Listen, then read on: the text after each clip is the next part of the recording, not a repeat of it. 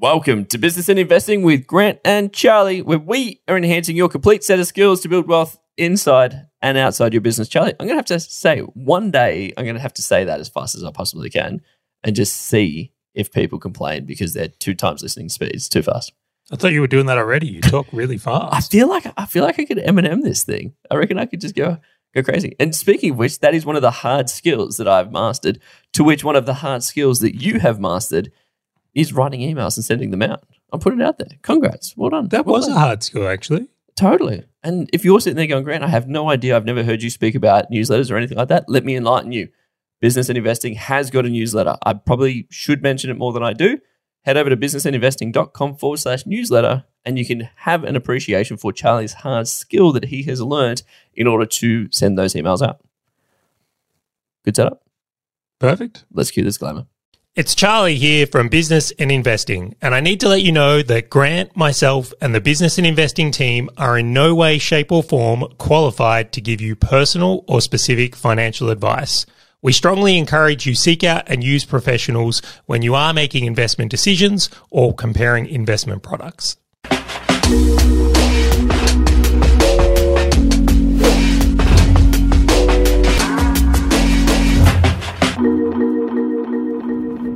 All right, Grant. On today's episode, we're going to be talking about hard skills that will pay you forever. As they say, skills pay the bills.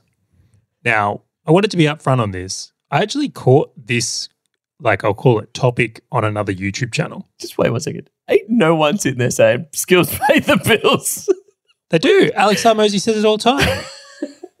okay. I'll take it. I'll allow it. I'll allow it. Right.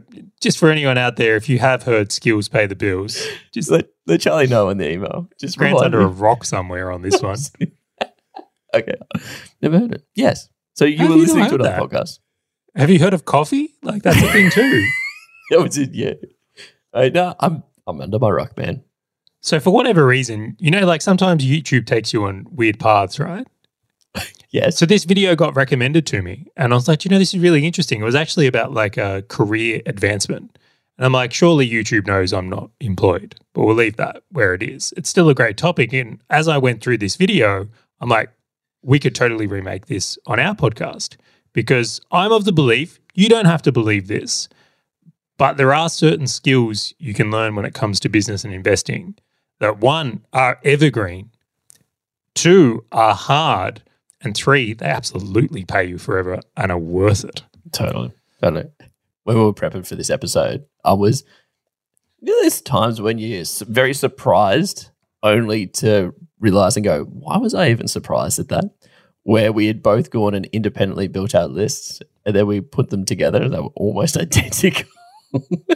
Yeah, that was actually a little bit creepy. I'm not going to lie. It's like I think there was one that was different between both of our lists. And then I'm like, this is amazing. Do you know what came to mind for me? What? Someone could level up significantly in business and investing, maybe some other areas of their life as well, if they used this list we've got together here, did some sort of assessment and graded themselves, and then put in a plan to improve at each of them across the year. Like this might actually be the list of things you need to level up in and continue to level up in. I must say, I'm not done on these. and I don't think you are either Nope. To be like driving their own progress. So interesting insight. I dig it. I uh I learned something in marketing, and so I'm just going to say this: you'll be surprised at the very last one. So be sure that you get to the end of the episode to get the very last one because it will surprise and shock you.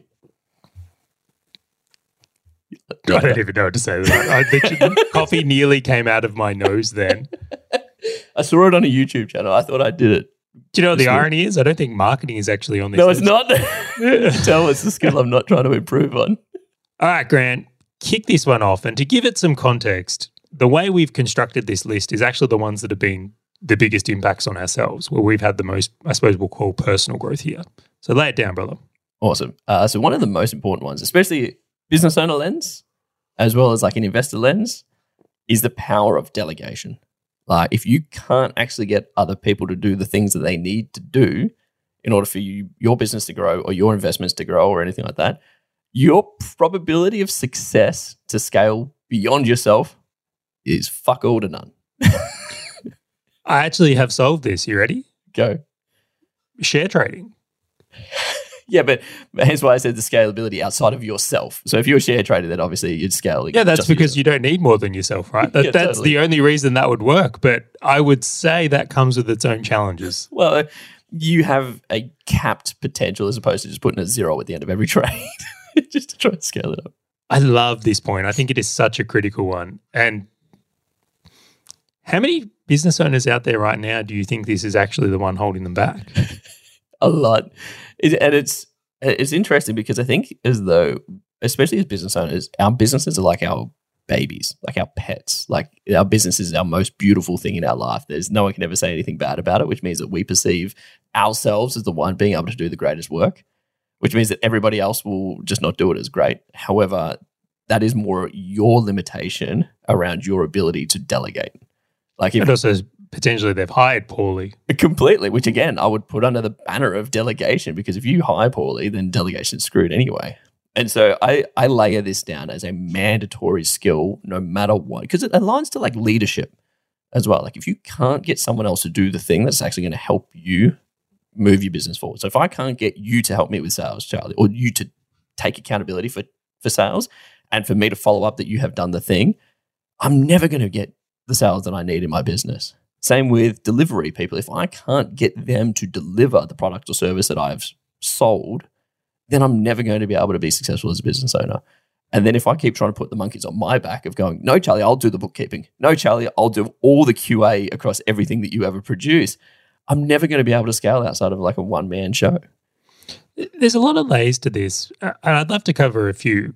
Uh, one is I think delegation doesn't just apply in business; it applies in all areas Mhm. of life, right? And it's like you can actually put self-imposed limits on yourself by not delegating. But like even delegating uh, on the investing side of things to your property managers, to your buyer's agent, like there's so many worlds. On the business front, though, and this is the one I will mention, I often see people struggle with delegation for this reason poor pricing. They've never had enough margin in their business or created a business model that was profitable enough where they can actually hire the people to delegate to that could do things well. So then their whole experience with delegation is well, they've basically hired poor quality people attempting to offload things and it just doesn't go well. And then they're like, oh, it doesn't work. See, I've got to do everything. You're like, that's so symptomatic of the situation you've put yourself in. I find delegation is, to your point, a complete TP. Like it leans on so many other things, and so many other things lean on it in order to be successful. Which is why it's a skill. Like to to help articulate this, every time that I asked someone to do something, and the output that I received was different from what I requested, it was a point for me to evaluate my inability to delegate. It means Yeah, I want to jump in here because I want to. Um, I thought I was good at this, and then I met you. So, probably one of the most humbling experiences I've ever had is when you came on board to work with me on uh, Valor Media. I thought I was good at operations. I thought I was good at delegation, and I got schooled. Absolutely schooled. Now, I don't think I'm terrible at these things, but you've taken it to another level. The question I have, because I don't think anyone's going to doubt this is an amazing skill, right? And a very important one that will pay you forever, literally, like could be the difference. Where and how did you get good at this? And uh, funnily enough, it's something I'm continuing to improve on. Uh, I think the the first thing that I acknowledged uh, at a very young business owner age was that every problem in my business was from myself. And so any time that I delegated and didn't get what I wanted, it was not because of the individual, it was because of me. It was always because of me. And you know what? Every time I looked back at it, I, I, I could have thrown a reason as to why the employee that I was working with or the contractor I was working with, they were the problem. They were the fault. Shh, shh, can't say that, Grant. It is their fault. There's a lot of business owners out there that might have to actually, you know, it won't be their best day hearing this episode if they can't blame their staff for something. no, and so I completely overcorrected. So I literally wore everything to myself, rightly or wrongly. So that was like the step one was just all of my problems are a result of me and what I did. To which then I, I actually went on a bit of a war path to actually understand how, like, in the world, Charlie, asked this as a question: What organization do you think articulates uh, the objective of something like someone doing a task the best? Like, if you were to think about every business, every organization in the world, who do you think it does be- better than anybody else? I'd have to say McDonald's comes to mind for me. That's, that is fair, especially getting 16 year olds to flip burgers. Mine was military because you got to remember these guys are going shortwave radio, need to articulate the bombing of a particular thing or infiltration of a particular thing in a very short, concise message. Do you know what? High stakes as well, right? Completely. It's like, you know, you screw up a McDonald's order, not the end of the world. I will say the idea of uh, getting something repeatable all over the world done by 16 year olds would be evidence of good delegation and system.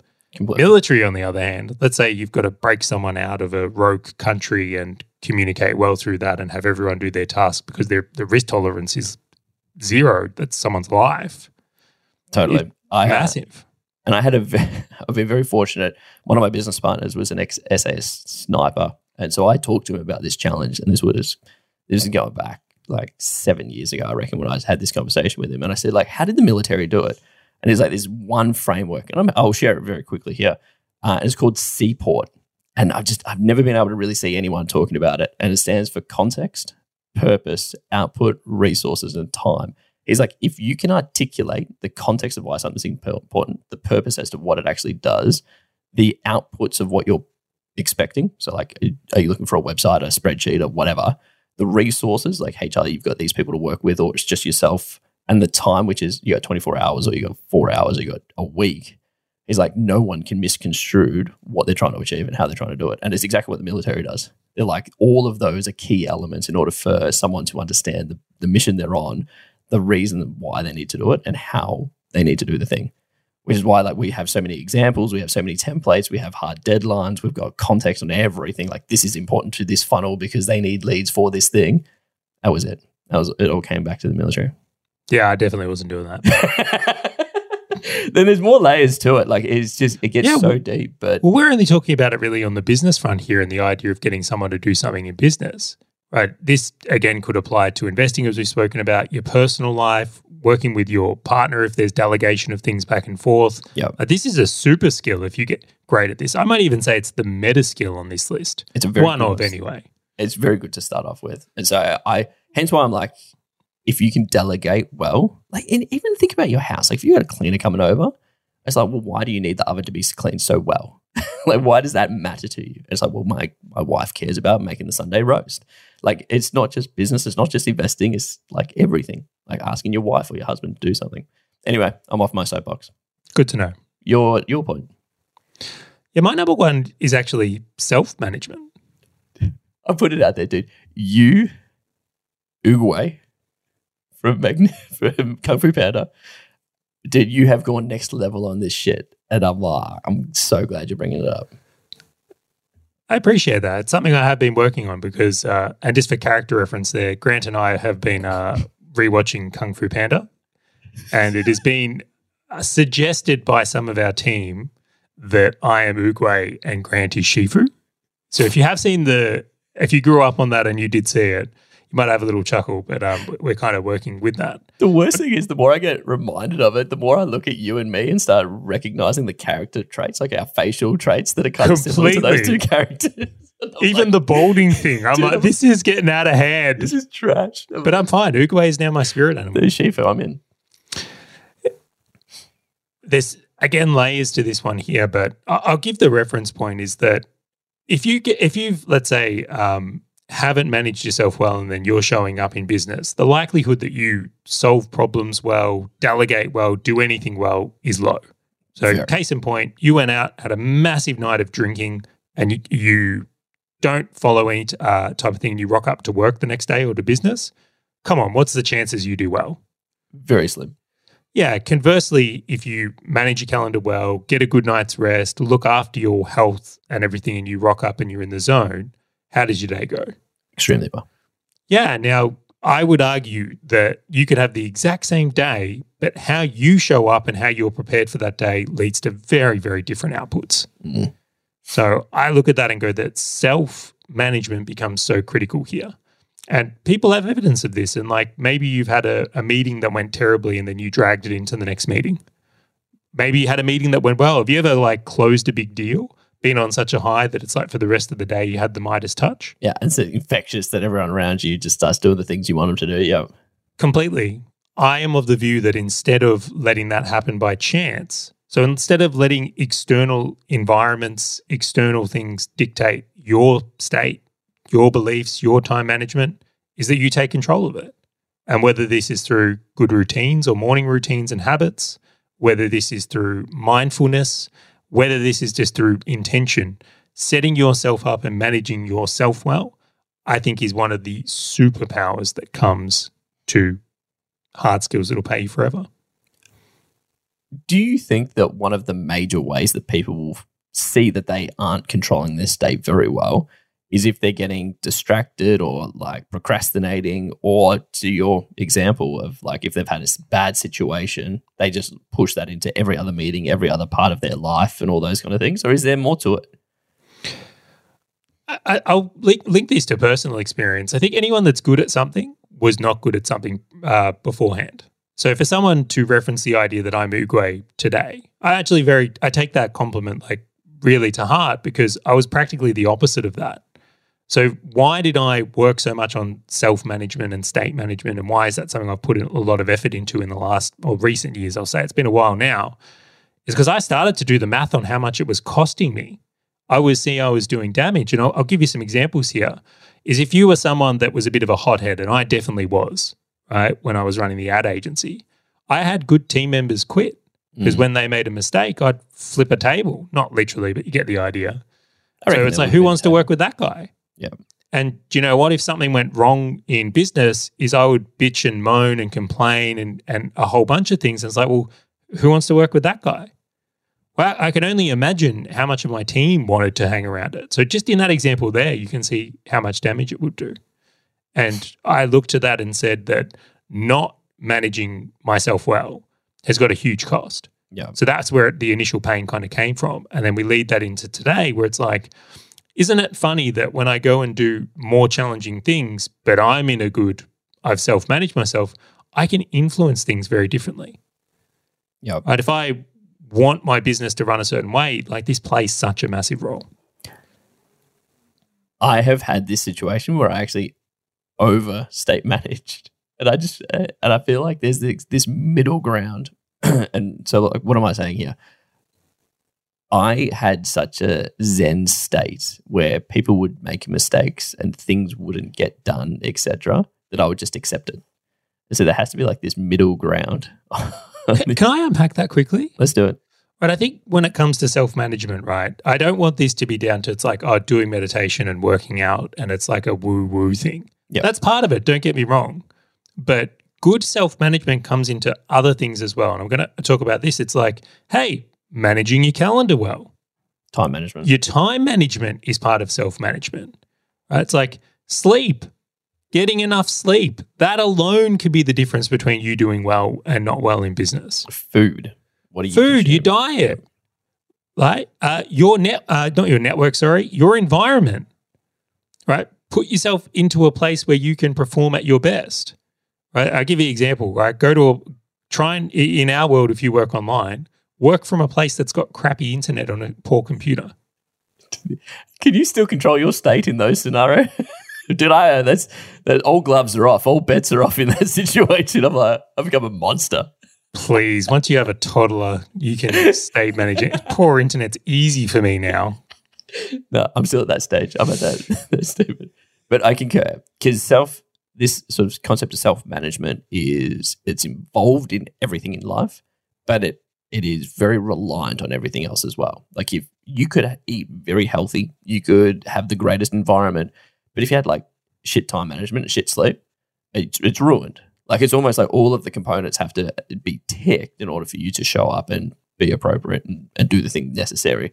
But uh, there's so many layers to it as well that this is almost a, a game that I don't think that you will ever feel as though you've perfected, Charlie. Or do you feel like you've perfected it now? I by no means think I've perfected it, but I would just let people know that this has made a really big impact here. It continues to pay me very well. Like the results from working on self management as a whole have financial impacts in a big way, mm. have business impacts in a big way, have happiness impacts in a big way, relationship so, impacts, everything. relationship impacts, like managing yourself well and performing well. And that's what this is really about. Self management leads to better performance of you is one of the most critical skills that comes to business. and life.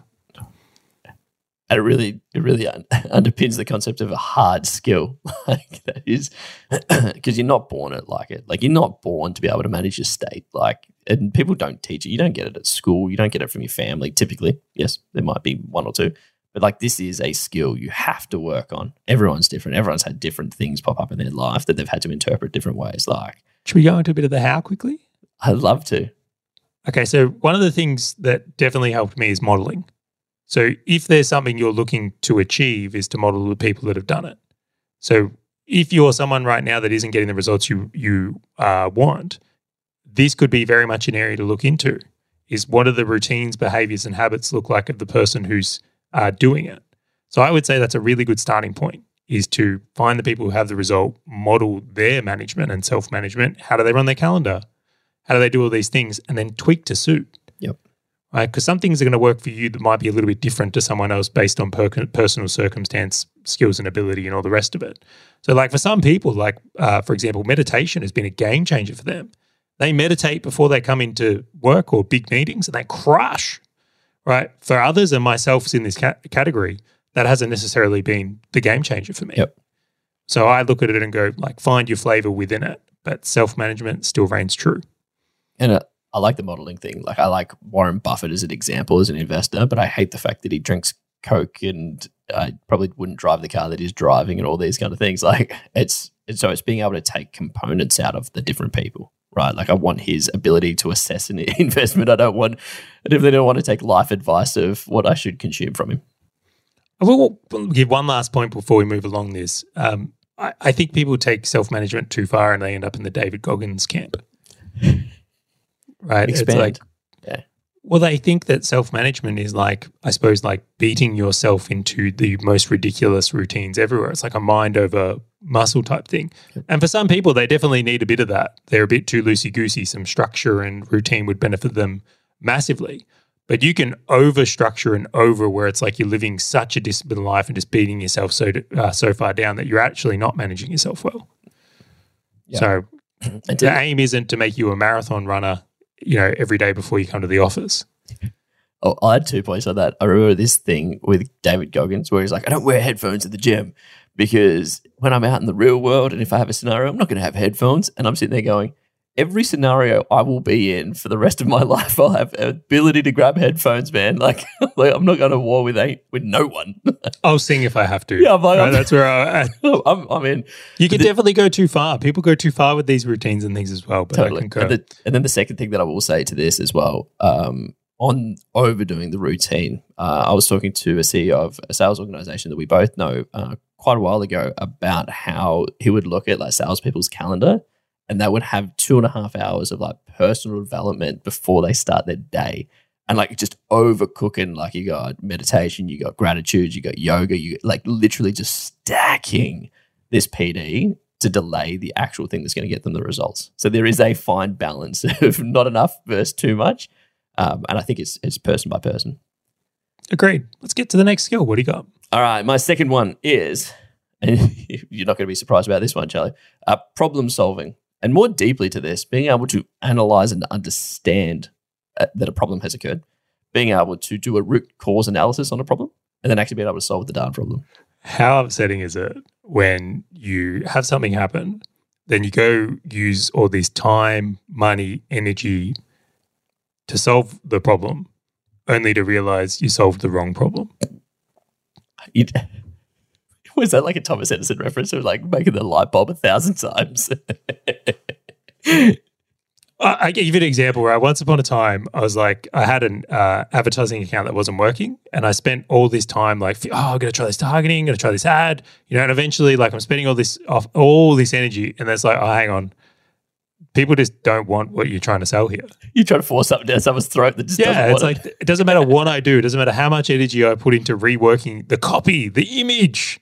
It's like because that's what I thought the problem was. Yeah, I thought it was the ad. But it's like, no, no, no. It's like if you just generally have something people don't want, not going to work. dude, we should totally do an episode walking through like theory of constraints and like root cause analysis. Oh my gosh! Uh, but this is the exact point of people look at a problem typically, and I'm going to generalize on this statement. No, So don't just- generalize. Make it about you. Okay. So let's just reopen some wounds here. Absolutely. So- That's what people come and listen to it for. They don't want to hear us preach. They want to hear us like defecate on ourselves. this is, dude, this is, I'll get the therapy pillow out. Just here we go. Um, okay, so when I was running a product team, so we had a product development team of about 12 people uh, in Melbourne. One of the big things that I would look at is like, well, why is the usage of an application not increasing? Which at the time I had a software as a service application. And the problem is, well, how do you increase the usage of the application? How do you get more people to log in, Charlie? And how do you do more of things? And when you build that out, usually you'll go, oh, there's two, three ideas.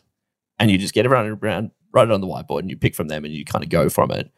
Only to realize that most of the time, whatever you picked was based on your personal bias and not actually on fact. Absolutely. That and that is the danger, the personal bias. And so you're sitting there, you're like, does everyone else think this? That if we did this, it's going to work? You're like, yeah, let- let's do that. Only because all the devs wanted to build that new thing as opposed to like fixing up this old code that was actually really slow. And so it's like, yeah, let's do that thing. And it's like, come back. It was like, cool, we didn't actually fix the problem. Um, and so the the challenge on that is going, okay, well, how do you extract out all of the potential solutions to a problem and identify the first kick in a hose as opposed to every other kink that you actually need to fix that will unlock majority of it. And so for me, as I went through doing a lot of that problem solving, it was like, how do I just remove the variables, which is my personal bias, as well as the confirmation bias of the people around me who just want to build what they want to build, and just go to the people who are actually witnessing the problem and just say, like, this is a problem. Like, what? How would you solve it? What would your approach be? Collate on the information, actually go from there, which is the root cause analysis um, when you're going with that. Uh, and then if you've never done a root cause analysis, imagine Charlie, you're a client of mine in the marketing world. You're like, hey Grant, why are the leads not coming through? To use your example before, and I'm like, oh, it's like targeting and maybe it's the messaging and stuff like that. And then I actually start talking to you about like, well, tell me about the leads you did get, and like, well, they weren't good. And the root cause analysis is literally being a kid of asking why five times. Why weren't the leads good, Charlie? Ah, they just didn't want to buy this thing. Why didn't they want to buy this thing? Oh, they didn't have enough money and it was kind of irrelevant. Why, wait, why did they not have the money? Oh, they just weren't the right target market. And then we start getting to the actual problem. And then we can start solving the problem. Do you know what helped me the most on this one? Like when you think about it, problem solving is most of what we do in life. Right. So essentially that's all we're doing is trying to solve problems. So to develop this as a skill, again, just feels like such a powerful thing. If you're better at solving problems than other people, you stand to do pretty well in life, I think. But I think I think the the difficult part with problem solving is most people think of it as a tick in a box. It's like I can see the problem because my sales are down. And so now I know the solutions are spend more money on advertising, do another advertising channel, as opposed to actually really trying to understand why that's the problem.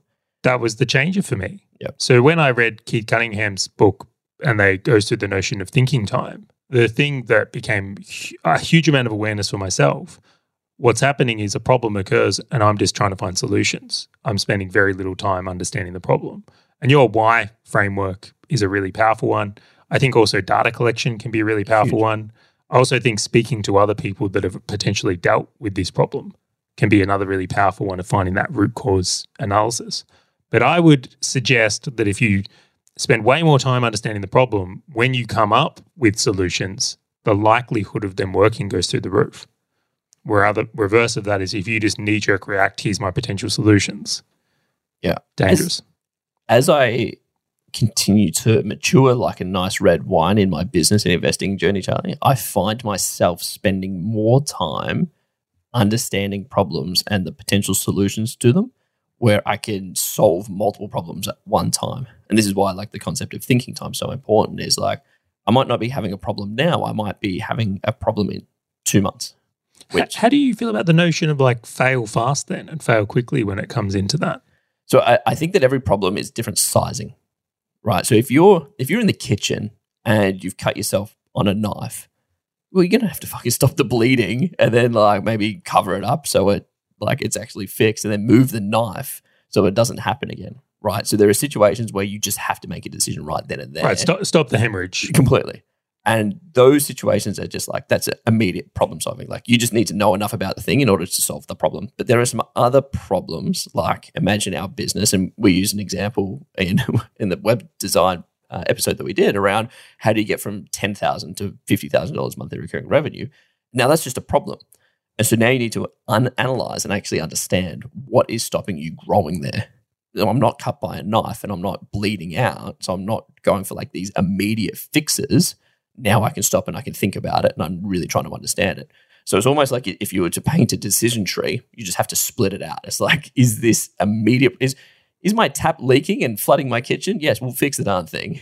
Is this, uh, you know what? No one's going to die. The business is still going to survive, but I need to continue to improve on top of it in order to scale or do something better or to better our service delivery because everyone's complaining about it. Awesome. Now I can spend some time thinking about it and implementing it. Like that would almost be the immediate split. No, I dig it. I dig it in a big way. And I don't think it's something you can perfect. I think that you'll get to 100 still going, "Oh, I wish I knew more about how to solve problems. So it's Do you think anything skill. on our list is actually completable? I'm going to keep validating as we go until I go, oh, no, there is something that you can get to where you just know the thing and you don't. No, I'm looking at it now. I don't think there is. I don't think there is, but I'm, I'm going to keep doing it. What would your next one? Uh, next one on my list, again, one that has benefited me massively networking. You do this better than anyone. All right. Go deeper. If you took two business owners and one of them had a really good network and the other one had no network, it's very obvious to see the one with the good network is likely to be more successful for just so many reasons, whether it's access to people that have done the thing so you can model results or copy, um, whether it's access to clients, right? There might be your network might be your acquisition path. Yep. Right. There's so many variations on where network has value. And I know I'm talking about that purely from the point of view of what you get out of it. Of course, you would contribute to a network as well if you wanted to get the real value. But I look at it and go, that skill alone can be the difference maker in a business. It is the difference between feast and famine.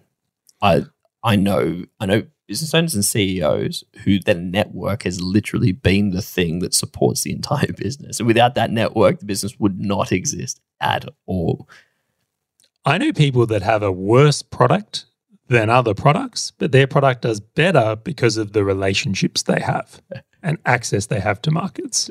the part of me that like really appreciates a good product and service delivery hates that that is fact. like it shouldn't the logic suggests that this shouldn't be so. Like it should be the the company with the best product, the best service that provides the best output should be the one that wins. It's just never. It never happens. It's outrageous, but it's true. So, networking is a skill as well as an activity, as many things are on the list itself. So, when it comes to networking, and I'll just share the things that have worked for me, there's some great books. Like the one I'd recommend is like How to Win Friends and Influence People. Dale Carnegie. Yeah, and a lot of the stuff in that book is obvious, but again, I think it'd be really powerful in just bringing awareness to the idea of what you could potentially work on to be within a network. Yep. All right. The second part of that is if you really wanted to do better at networking, assign more time to it. I think this is really underdone by a lot of people. I think by the time uh, this episode comes out, our networking episode should be out as well. It is. So if you do want to improve some networking skills, I think I've left some really good nuggets within that. But the third part of it is like, all right, so you're working on the skills of, you know, networking itself, you potentially putting more time into it. But the third facet here is just to pay to get into those premium groups. If you nail those three, I think it'll have an exponential impact on many businesses. So I I like this. I was at, I was at a track day yesterday with guys who were racing like Aston Martins and Porsche 911s and stuff like that. And you'd never guess what, Charlie? They all have businesses. it's like, like you, you, and we play golf. And surprise, surprise, a lot of the guys that tee off during the week, what do they do, Charlie? our businesses, Have businesses. It's it's really interesting that uh, a lot of these situations, like you almost need to, your point, pay to play in order to get access to the people that are doing the thing that you want to try and do. I wonder if a lot of people have picked up on the idea that there might be a hidden agenda to our golfing careers. Oh, no, did I? I think I spilled the beans. Oh no. I didn't know at all how many property developers hang around a certain golf club. Dude, it wasn't. We we ran into the guy that's like, yeah, my parents came over, got a whole heap of land, and then developed it. And I'm like, yep, this is where we need to be, Charlie. But I think that example is one of the best things about networking because it's not always the. I don't know. I don't say this as a bad point. It's not always like the the free meetups from meetup.com or like the BNIs or anything like that. I think there are a time and a place when they're valuable and relevant and things like that. But having a network that can support you through your problems, having a network that you can potentially sell to, etc., are not always going to be in those spots. They're not always going to be accessible via zero dollars. Like they are usually behind a paywall for a reason because they're trying to filter out the people that shouldn't be there. And the ones that are paying to be there are the ones that you probably want to be networking with because they can actually help you grow. And they also know that you've gone through the same filter that they have, which means they're so much more open to being able to absorb ideas from yourself as well. Networking is, I don't think, coming back to that point, I'm okay at networking. Um, I'm very good at making friends, okay at networking and turning it into a commercial side. I will say one thing that I know people who've got an incredible network that is non commercial in the sense where they don't ever swap money between them. Right. Oh, let's go there. All right. So, on the subject of networking, which I would say I'm fairly good at, right? So, this comes from experience and I've got some good results from. The things I would see or that I've experienced that can be challenging to work with is like in different different seasons of your business, you'll need to change your network. Yep. Too many people, or myself, this is really what I'm talking about here. Is like I thought I'd build a network and it would just stay the same. But the reality is that people within your network are going to change businesses and maybe there's no value in that relationship anymore. Or their goals change, you're doing different things. Or your goals change and now you're doing different things, right? Or you're at a new level in this and you're going to require people. So think of a network like a garden this is something you're going to maintain. Maybe some plants are too big for this now and you're going to move them on. Yep. Maybe you want to you've got more land and you need more plants. So network is an evolvement that comes through. And one of the most challenging parts of that is there's going to be people you like. They're good people, but they're not good for your network anymore. Yep. So for a lot of people that end up with these networks that are non-commercial comes from there. Right. Isn't isn't that interesting? Because you, you want to do well by people, even though they're the ones holding you back. And it's and that's very difficult. It's because when two people like each other, that's a very difficult thing to like cut ties. Mm. But at the same time, there's only so much room in a network. You don't get unlimited room for it. The other part of it is is I've noticed how many people are confronted by the or the idea of selling to people in their network. I know, like right? Selling in your network makes you at a I don't know, some people feel gross about it. I personally don't, right? Because I think if I've got something that can add value to them and they've got something that could add value to me, we should buy from each other. Keyword buy. Like that contra stuff is more your self worth coming through. You know what's really interesting? I've spoken to a couple of people about this concept and idea. If you actually dig deeper, one of the biggest concerns they have is that they're going to fuck up delivery. Completely. And so it's like, well, I'm not going to sell somebody because I'm worried that I won't be able to deliver the thing and we won't be friends anymore. I'm like, so you value the friendship more than the business success? And they're like, yeah. And I'm like, oh my gosh, if you walk into How about M- fix the real problem? Totally. Make a good product. but and that was the thing. But it's like it's the the avoidance of pain to someone they like is greater than the abundance of receiving monetary value. And that's fascinating to me. It's incredibly fascinating. Can I go one further? Let's do it. We're on a roll now. All right. So the idea being in networking is that again, what I've just mentioned here is a lot of people get nervous about selling, or they're concerned their product or service isn't good enough, so they won't sell because it'll do damage to the network. The other one is is like everyone's waiting for everyone else to make a move. I, I've like they're all like, oh no, someone's going to ask me, and then I, then I'll sell my stuff. Like, that's how it's going to work. I'm like, no, not at all. You've got to be the leader. It's like the the girls that go out to the clubs waiting for the guys to approach them, and then they get disappointed that no guys have approached them. It's like, well, how many you approach? None. Well, yeah, everyone wants to dance, but no one's asking anyone else to dance. I'm like, what a shocker! No one got to dance then. Yeah, and then everyone's walking away, going, "I should have." How many guys? I should have gone and talked or danced to that girl, and you're like, "Yeah, but you didn't." Like, so you're walking away empty-handed. I, yeah, I definitely recommend people to go and listen to that networking episode. It was amazing. Okay, well, I'm, I'm going to pull this one up here. We're halfway through our list. I think we're going to have to do this in two parts because I have a be. lot to say about the other points on this list. Has to How do you be. feel about that? I completely concur. I completely concur. I just wanted to say thank you very much for joining us. And if you do want to get, you're welcome. Yeah, yeah, I've been waiting for you to say this for so long. And if you're sitting there going, I'm actually really curious as to what your next points are. Me too. So jump over to the email list or the newsletter. Head over to businessandinvesting.com forward slash newsletter. Put in your name and email, and we, I personally, will email you and just let you know when the next episode drops. I just might put it under the persona of Charlie Bell. Just saying. Hashtag just saying. Thank you for joining us, and we'll catch you on the next episode of Business and Investing.